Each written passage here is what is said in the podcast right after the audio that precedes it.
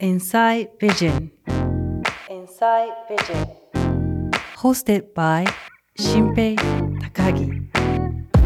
起業家の思想と人生に深く迫るインサイドビジョンこんにちはクリエイティブディレクターでニューピース CEO の高木新平ですこの番組は価値観を仕事にする起業家をゲストにお迎えしてゲストが何者でもなかった頃から今に至る人生を紐解き思想や人生の移り変わりそして今描いている未来ビジョンに深く迫っていきます。今回お迎えするのはある株式会社代表ケンスーさんこと古川健介さんです。それではケンスーさんの人生に深く迫っていきましょう。でインターネットの出会いは中3とかでした中3とか高1で、高校ぐらいからやっぱインターネットでサービス作るの面白いよねっていうのを気づいて、えいつ頃からそのサービスを作ったり運営する側に行くことになっていくんですか？まあ、高1ぐらいの時にホームページを遊びで作ったら、まあ、割とそう反応があったりして、一番本格的にやったのが、19歳ぐらいの時に大学の受験の浪人生をやっていて、うんでその時に大学受験情報が全然手に入らないっていうふうに思ったので、うんまあ、自分でそういう掲示板サイトみたいなのを作るともっと情報が集まって受験に役に立つんじゃないかなと思って作ったっていうのがまあ始まりですね。なんか本当受験とか、まあ勉強とかもテストの事前情報とか、うんそういうのたくさん集めてるやつがはい有利みたいな、まあ、そうですね。ありますよね。ありますね。早稲田に行きたくて勉強してたんですけど、早稲田の古文のやっぱり結構な割合で源氏物語出るよねってなると、源氏物語を漫画で何回も読んでるとそれだけでもうストーリーわかるとか、はい。まあ日本史でも7割ぐらいが近現代だよね。で、早稲田出身の人をよく出すよねとかがあるので。まあ早稲田出身の人とかをよく知っとくとその周りが出たりするとか、なんかそういうのがあったので、えー、僕、僕も早稲田なんですけど、はい全然知らなかったです。それ知っとけばもっと効率的に勉強できたな。そうですね。みたいなことを、ただ、まあがむしゃらにただ赤本してました。予備校生とか周りでもみんなすげえ知ってるみたいな。うんそれがやっぱすごいなと思った感じですね。なるほど。で、その2000年、大学1年生の時、あ、大あ浪人生の時にその経験やって、まあ、その頃に、その2チャンネルのひろゆきさんとか、その運営をやってる人と多分2001年ぐらいですかね、はい。に出会って、で、そっから、あの、したらば JBBS というレンタル掲示板をこのひろゆきさんとその仲間がやってたんですけど、そこの会社の社長になってってなって、いきなり社長でオファー来たんですか？そうですね。あの、社長っぽくないやつにやらせようぜっていう、はい。まあ、あの、いじめの一種だと考えてもらえると、初めて会った時は、ひひろゆきだみたいな感じで、で、その後、仲良くなって遊んだり、だらだらするようになったんですけど、まあ、働いてない大人がたくさんいるっていうのが割と新鮮で、あ、なるほど。世の中こういう人たちもいるんだっていうので、割と自分の想像してた大人とは全然違う人たちと繋がれて面白いなと思ったのはありますね。まあ、ある意味、なんか、その界隈のレジェンドたちですよね。そうですね。と一緒にいて、はい。シャラバをこう立ち上げ。立ち上げというよりかは立ち上がってたものを社長になってやるみたいなのをへー1年ぐらいやってそろそろ僕も新卒で就職しなきゃねみたいな時に3年生ぐらいになってた3年生ぐらいの時に はいあの当時進行だったまだ有名でないライブドアを受けに行ったらメアドからあこの人これやってるなっていうので M&A 担当の人が来てこれ売却してみたいな話になって面接ですか？面接で。そんなことあるんですか？で次に堀江さんと話して売ろうってなってライブドアにしたらばが売却されたみたいなそんな流れです。ああ、それ2003年ぐらい。2004年4年ぐからない。はい。じゃあ、堀江さんがちょうどそうですね。近鉄買収発表のさ何ヶ月か前みたいなそんな感じですね。はい。その入るか運営でそのままそうですね。僕だけライブドアにアルバイト的な、まあ、学生だったんで倍あの入って入ってみたら近鉄買収するぞって言ったりとかはい。なんか選挙出たりとかフジテレビとか買収したりしてるのでわベンチャーってこうなんだっていうのがやっぱ すごいなと思った記憶ありますね。時価総額1兆円とか言ってた時ねそうですね。で、株価どんどん上がったりとか、逮捕されたりとかいろいろあるので、うんなんか、僕の中のやっぱ会社をやってる人像っていうのがそういうイメージなんで、ああ、はいそれはすごい。偏ってますね。やってますねはい。うん、へえなるほどな。就就職としてはどうなん？就活就職としてはやっぱライブドアがかなりレベル高い割に、まあ、ドベンチャーだったので、あの、このままやってもやっぱついていけないなと思って、なのでもう一回普通に就職しようと思って、リクルートとかを受けてリクルートに入った。なんか周りで会った大人とかいろんな会社見てこういう風になりたいなとかこういうことしたいなとか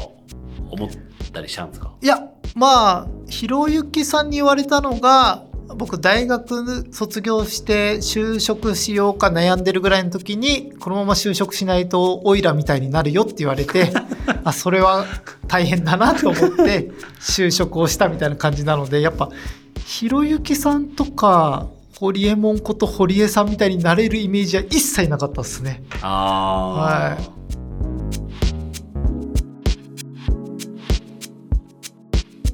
リクルートが全部共通してるのってユーザーのファーストタッチをどう取るかっていうのを考えてて彼らの感覚だとやっぱ Yahoo とか Google に一番美味しいところ取られてるっていう。うん。我々着地ページだけどファーストタッチ取らなきゃいけないよねっていう。最初は雑誌で撮ってたはずですもんね。そうですね。雑誌で撮れてたのがインターネットだと撮れてないと、うん。でこれあのライブドアでも同じでライブドアがなんで我々のサイトを買収したかというのも近くてうん。要はポータルサイトでユーザーのファーストタッチ取らないとダメだよねと。うん。なのでライブドアも Yahoo みたいなポータルを作るっていうので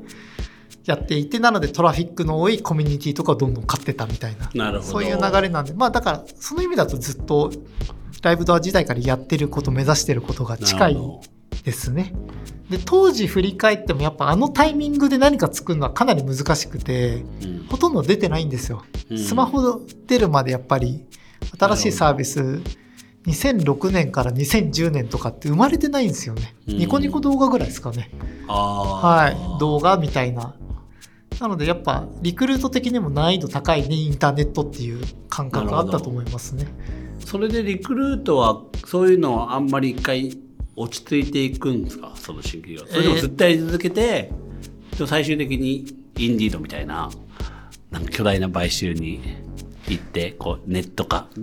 にガーっていく感じなんですか？えっとやり続けて僕が言った最後の方はメディアテクノロジーラボっていうまあ、もっと Google みたいに事業じゃなくて好きにエンジニアとかに作らせた方がいいんじゃね？みたいな。はい流れになってそこにもいましたしそこにこう投資家の様田杏里さんとか、はい。そういう人もいたりしたんですが、まあ、そアれもさんもリクルート。そうですね。アンリとかあとは改善プラットフォームという会社の須藤健さんとか同じ、まあ、やっぱりあの何やってもちっちゃいってなっちゃうんですよ。リクルート規模からすると。なまあ改善プラットフォームも今や上場してすごく拡大してますけどやっぱリクルートの売り上げの規模1兆円とかからするとやっぱりあのままリクルートでやってたとしてもこれ厳しいねみたいにうん。なっちゃう規模感になるので、うん。その辺がやっぱ難しいとこですよね。なるほど、はい。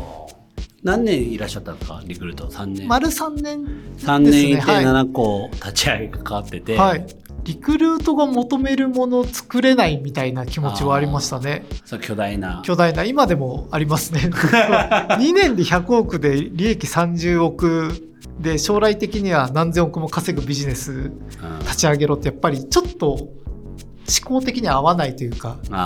ホットペッパーとかほぼできてるので確かに。そういう化け物は確かにゴロゴロいる会社なんですけど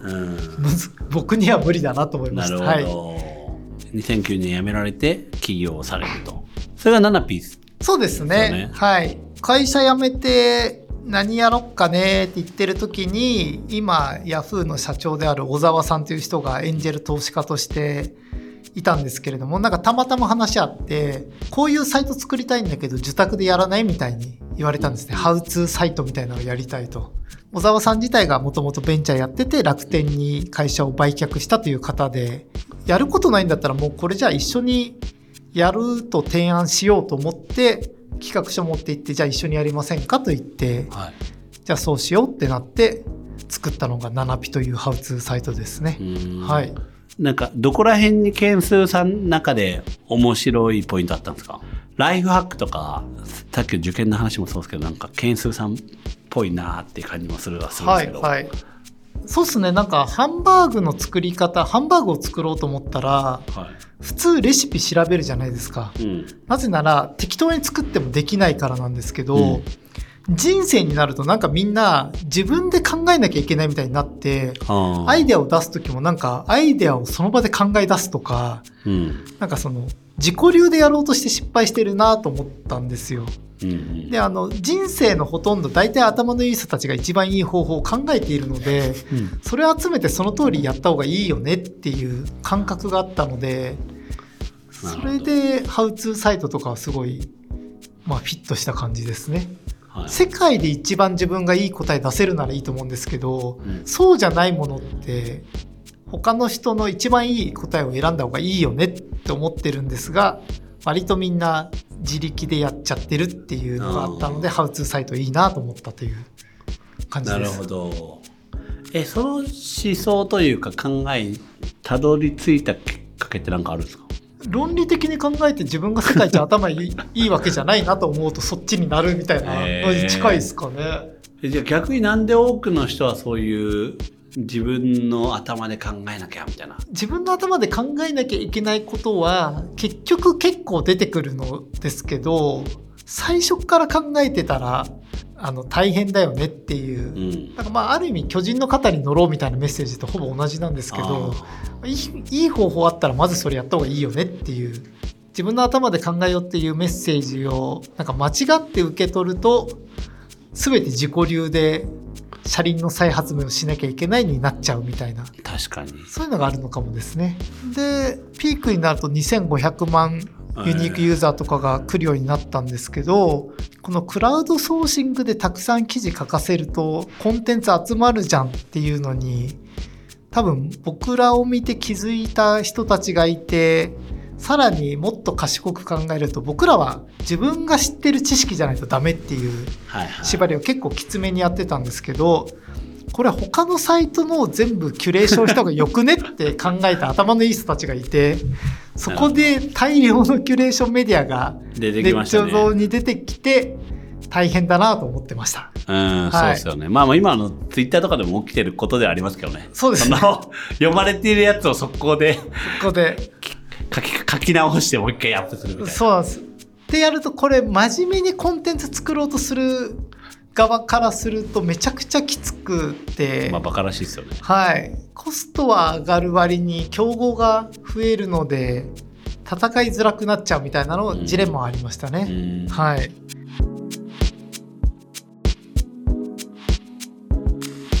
2014年ぐらいの時にあのユニークユーザーがすごい高い時に KDDI が、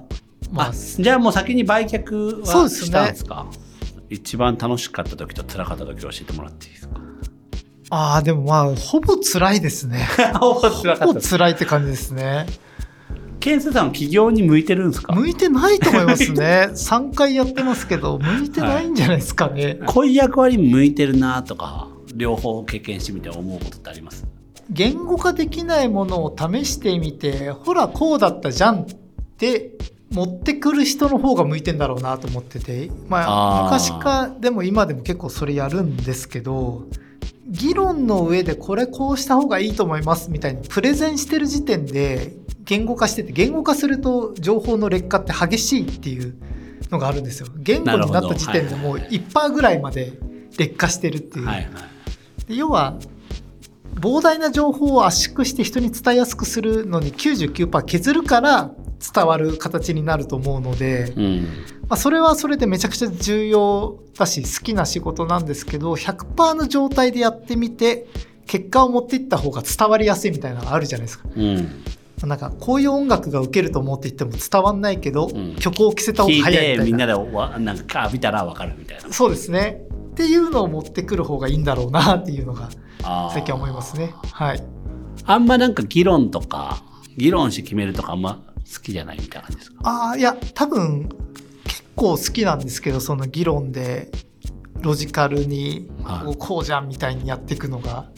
ただ好きだからこそ本質からねじ曲がった結論に行きそうっていう感覚ですね。なるほど、うん、理論的に考えたらこれ絶対行くねみたいなはい状態になった方がうまくいかないっていう、なるほど。まあそれはそうっすよね。うん、さっきのやっぱリクルートの地図のプラットフォームの話も多分戦略だけ聞くとやっぱ全員がそれ絶対いいじゃんってなるんですけど手触りで言うとユーザーからするとこれいりますみたいになっちゃうみたいな。なるほど。のはあるんですよね。スマホじゃない時点でそんな地図サービス使わないみたいな。う。ん。確かに前輪のこの地図の紙いや紙の地図は見たけどそれを触ってましたかって言われたらそうなんですよ。ガラケーではやってなかった。ガラケーではやっぱりガラケーの場合は目的地までの地図が見たいっていうだけなのでぐりぐり動かしてち近所の店を探すっていう、まあ、今っぽいことはされてなかったっていう、うん。乗り換え検索ぐらいあそうですね。まさに、うん、まさにそうですね。うん。うん、確かにな。ナナピーをこうから KDDI 入ってで辞められてでそれであるの企業ですか？そうですね。それは何でもう一回起業しようと思ったんですか？漫画とかが好きなので、そちらの方向で盛り上げるみたいなことできたらいいなっていうはい。のが一つですね。で、当時やっぱ漫画村問題とかで結構漫画業界がインターネットにしてやられてるみたいなのがあったので、これをなんとか止めねばならないみたいな気持ちはありましたね。ああ好きな漫画と好きなインターネットの喧嘩を、なんか結構ツイッターもめっちゃ盛んじゃないですかはい。で Q&A とか、盛ん。はい。あの Q&A とかずっとやってるじゃないですかはい。だからなんか、もはやなんか会社って枠見なくても、なんか、もう件数さん自体がプラットフォーム化してて、なんかいろんなこと起きてそうだなっていう気もして、なんかどういうことしたいんですかとか、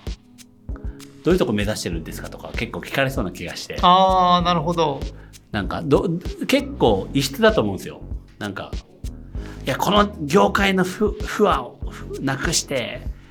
解決したいみたいな。うんうん なんか、あ、そういうために頑張ってるのね、みたいな起業家でもなく、結構つかみどころが。つかみどころないですよね。ないなと思って。いや、それがケイスさんの良さだと思うんですけど。まあ、もともとが多分出自がザ・ビジネスっていう感じよりは、はい。インターネットコミュニティのところから来たっていうのもあると思うんですけど、ひろゆきさん的要素も、なんか血液には入ってる感じもするし、まあでも、一側面から見れば企業とし、起業家として成功した人でもあるし、んでも最近の起業家ってほんまに優秀な人が、はい。業界の構造的な課題にみたはいいなはいはい。感じじゃないですか。強強な人がはい。明確に機能をこういうふうに変え、うんよくするんだみたいなサービス作ったりとか、はいはいはいそういうプロフェッショナルとして起業家してるみたういんな感じがある気がしてて、なんかこういうの好きだからい勢い余って起業しちゃいましたみたいな、うん。うん。なんか作っちゃいましたみたいなテンションってなんかなんか余余白としては減ってきてるような気も直感的にはしつつ。おっしゃる通りですね。やっぱりプロの経営を学んだ人とか頭のいい人みたいなのが増えた結果、まあ、なんかそのノリで作って偶然当たるみたいな余地が多分少なくはうんなっているのとそういう人たちはもう起業してないんでしょうね。YouTube とかで TikTok に行ってるような感じがするので、まあ、その辺は変化なんでしょうね。昔は起業することでサービスを作ること自体がちょっと自己表現みたいなところあったじゃないですか、うん。でも今はどちらかというともうプラットフォームは成熟してきてるからその上でコンテンツ出したりとかうん。してった方が、まあ、自己表現に近くはなってますよね。そうですね。おっしゃる通りだと思いますね。なので、コンテンツ側に立つ方が、これからはそういう人たちは輝くんでだろうなと思ってます。うん起業しないと思いますね。それはでもやっぱ健太さんは自分の中では起業してきてるし、まあ、そのアセットもあるしだからクリエイターをとかコンテンツを支援する会社を作るみたいなアプローチにななるわけですか？そうですね。だからやっぱ、どちらかというと、やっぱコンテンツ作る人とかが、なんでしょう、インターネットをうまく使えてないだけで、うんヒットしてないとか、成果出せてないみたいなのを見るとめっちゃもったいないと思うので、うんそこを支援できるとすごくいいよねっていうのでうん今の会社やってるんでしょうね。今のある中で一番のチャレンジポイントしてるところはどういうどういうところなんですか？そうですね。やっぱこれからネットでネットがやっぱブームとかカルチャーの中心になるっていうのはもう間違いないと思ってるんですね、でも若い人の感覚だともうテレビとかよりも TikTok、YouTube っていうのがあると思うんですけど、まあ、社会全体で見ると、まだこれからぐらいだと思うんですよ。の中でネットで、そのキャラクターとか IP とかを広げるみたいなところで言うと、意外と既存の会社も知見がなかったりとかあするので、その辺をできるようになって支援できると、あの、すごく強いし、そうなるとディストリビューションがもうグローバル前提なので、日本の何かがグローバルでいきなりヒットするみたいな率がすごい上がって、結果として、なんか日本のコンテンツってすごいねとか、日本のエンタメやばいねみたいになるんじゃないかなと思って、そこチャレンジしてますね。